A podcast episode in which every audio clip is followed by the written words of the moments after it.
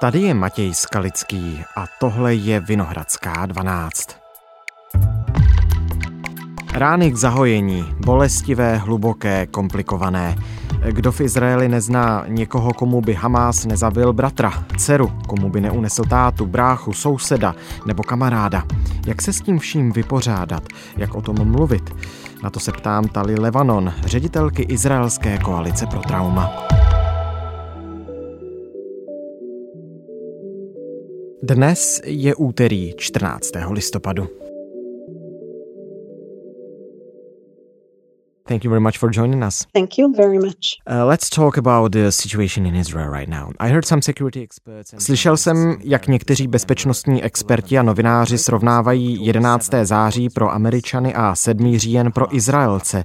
Jak hluboko tedy Hamas ten den zasáhl duši Izraele? Myslím, že jednotlivé části vaší otázky spolu souvisí. Pokud vezmete počty obyvatel ve Spojených státech a v Izraeli, tak by útok Hamásu v USA znamenal 40 tisíc obětí. To je odpověď na to, na co se ptáte, tedy jak hluboká je bolest a zármutek v Izraeli.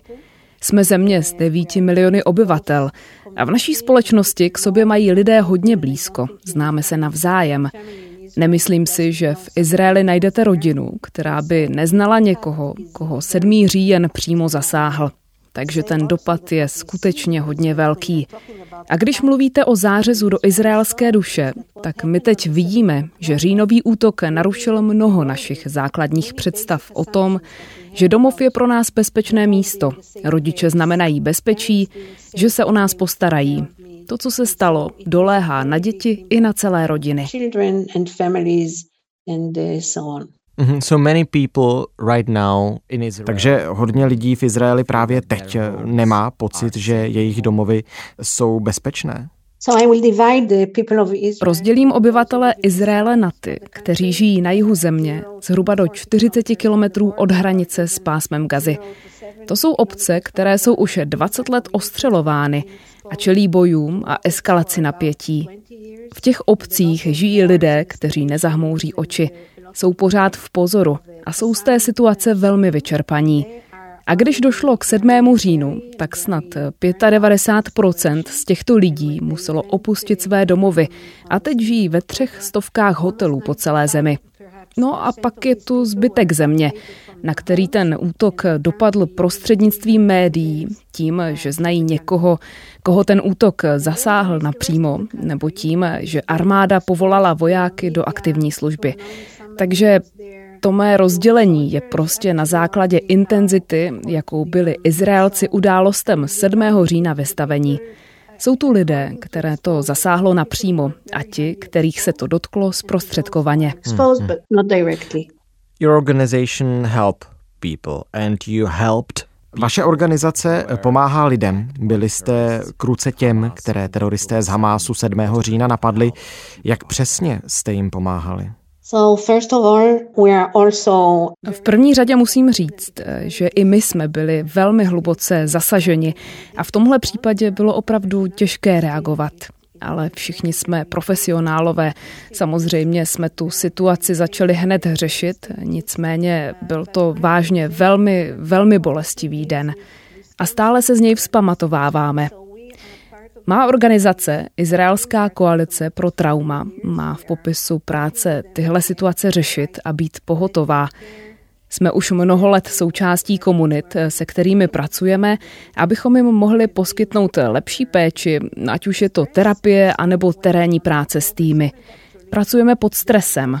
Když 7. října většina starostů na jihu Izraele své obce evakuovala, Začali jsme s místními okamžitě spolupracovat na poskytování přímé péče. Starali jsme se o to, aby těm lidem bylo co možná nejlépe, abychom zmírnili trauma těch, kteří museli během deseti minut opustit své domovy jen s igelitovou taškou v ruce a utíkat do bezpečí. Ze všeho nejdřív jsme ty lidi emocionálně podpořili a poskytli jim první pomoc. Pracujeme s rodinami, s dětmi a to mnoha způsoby. Nejde jen o terapii, ale i o jakousi neverbální intervenci, třeba arteterapii nebo muzikoterapii. Na začátku jsme se museli vyrovnat s tím, že pro lidi ubytované nouzově v hotelu je velmi obtížné absolvovat klidně jen sezení s psychologem, protože tam prostě nejsou žádné volné prostory. Je tam jen hala, kterou všichni chodí dovnitř a ven.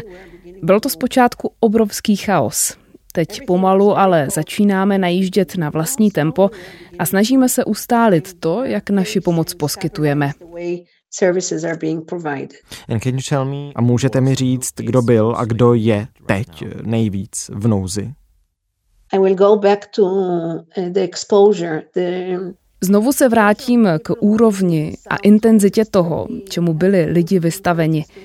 U těch, kdo žijí na jihu Izraele, bych ani nemluvila o extrémně vysoké expozici, protože je to prostě za hranicí všeho, co známe. Tohle jsme si nikdy nedokázali představit. Takže kdo tam potřeboval pomoct? Třeba lidé, kteří se před útočníky 30 hodin skrývali, nebo rodiny. Někteří jejich členové byli uneseni, někteří zabiti, jiní zraněni. Pomoc potřebují lidé, kteří bránili své komunity. Naše péče je nutná i u policie. Mnoho jejich příslušníků ten den zemřelo. Jako ředitelka Izraelské koalice pro trauma a také jako občanka mám někdy pocit, že ať už dojde na kohokoliv, pociťuje bolest.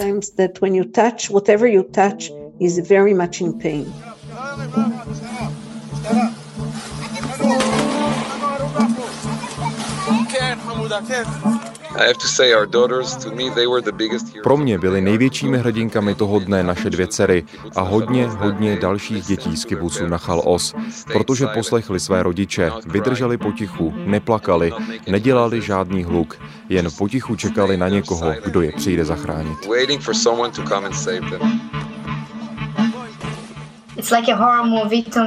Pro mě je to jako filmový horor. Byla to ta nejstrašidelnější věc, co se mi v životě přihodila.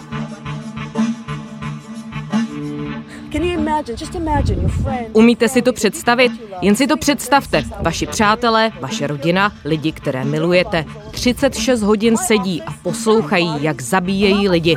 Tady na ulici všude ležela těla. Mrtví byli i v mojí kanceláři. Jak se tam mám vrátit a pracovat?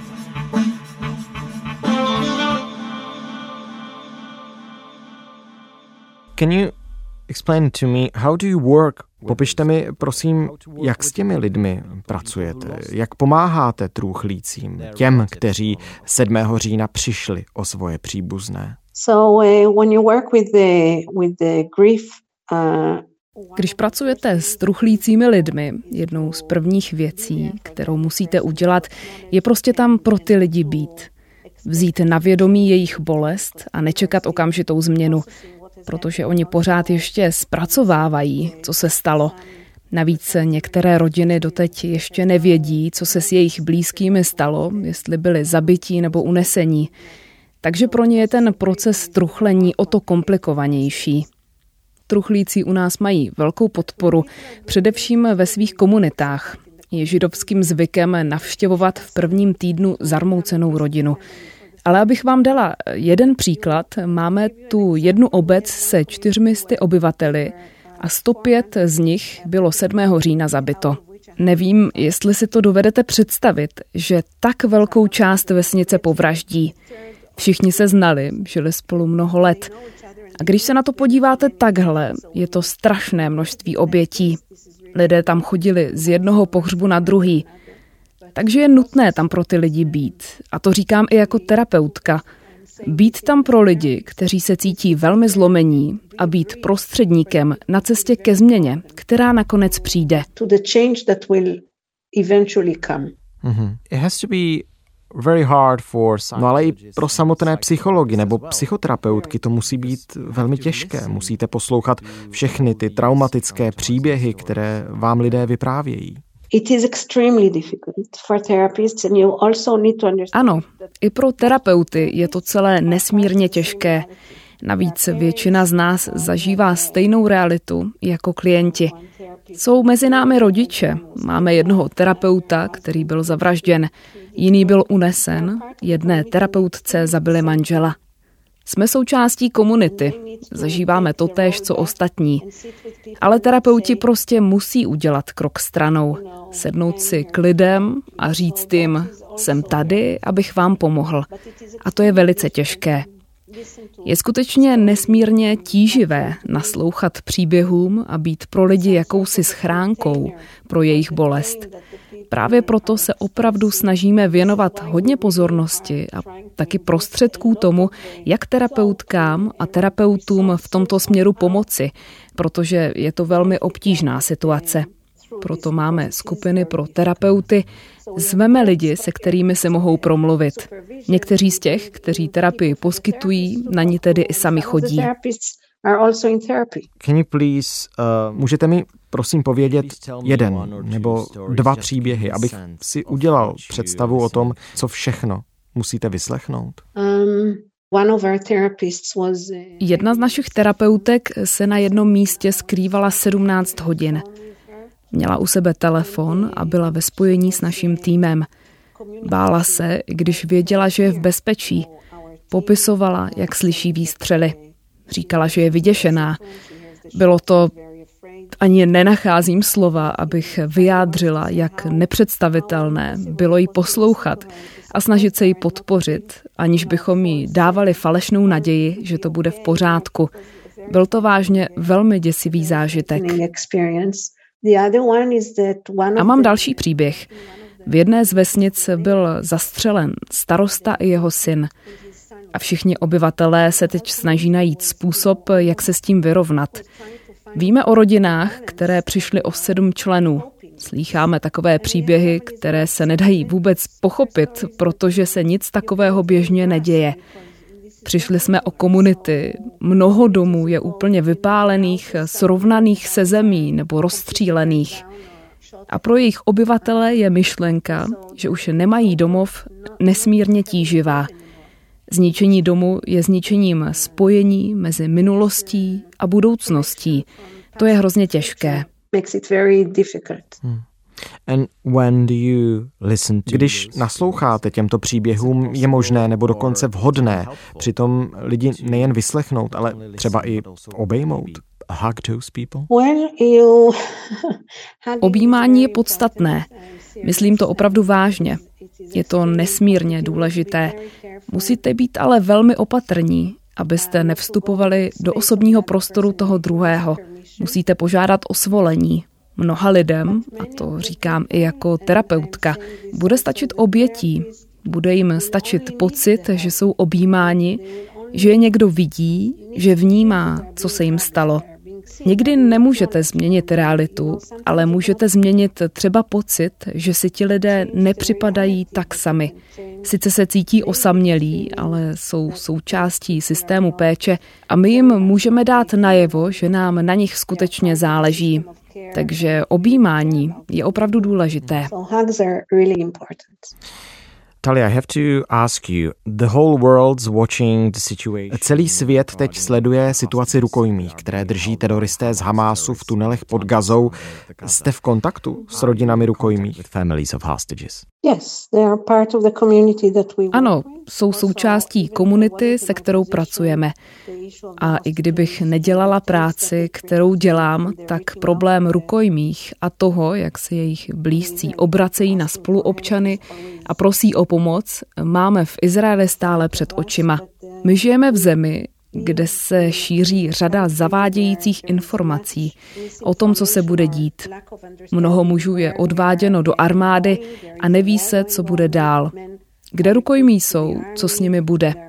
Takže v případě rodin rukojmích se tahle všeobecná úzkost spojuje s jejich vlastní velmi hlubokou úzkostí, a silnou bolestí a s tím, že nemají žádné informace.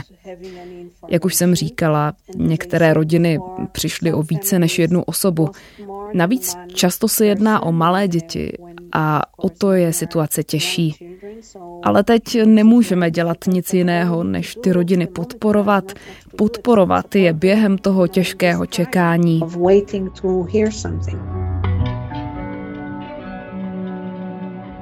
I see her in my mind V duchu ji vidím, ale moje mysl pořád bloudí k otázkám jako kam si lehla, co jí, jestli má vodu, jestli spí, jestli má čerstvý vzduch, jestli má vůbec nějaký vzduch. Well, picture your own mother. Představte si svoji vlastní matku a pak si představte, že jí řekli, že jsou jen dvě možnosti. Buď jste mrtví, nebo vám granát urval ruku a pak vás unesli do gazy a nikdo neví, kde jste, nebo jestli jste vykrváceli už v pikapu teroristů, nebo jestli jste zemřeli včera, nebo jestli jste zemřeli před pěti minutami.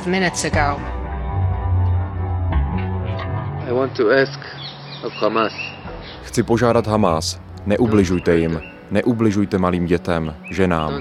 Jestli místo nich chcete mě, jsem ochotný přijít.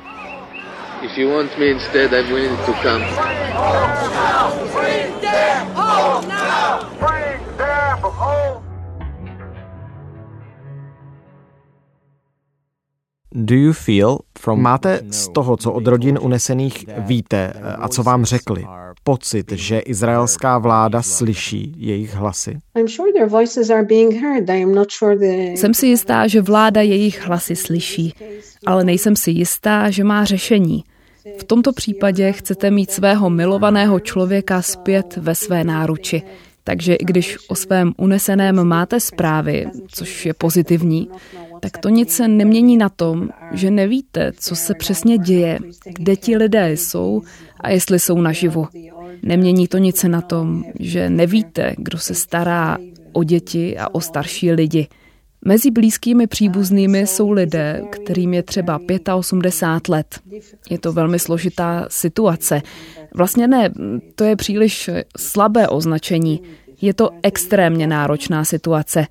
A vláda řeší tu politickou stránku věci. Od útoku ze 7. října uplynulo už několik týdnů. Jak křehká je nyní izraelská společnost? Myslím, že je velmi křehká a zranitelná. Snažím se jako odbornice najít hlas naděje.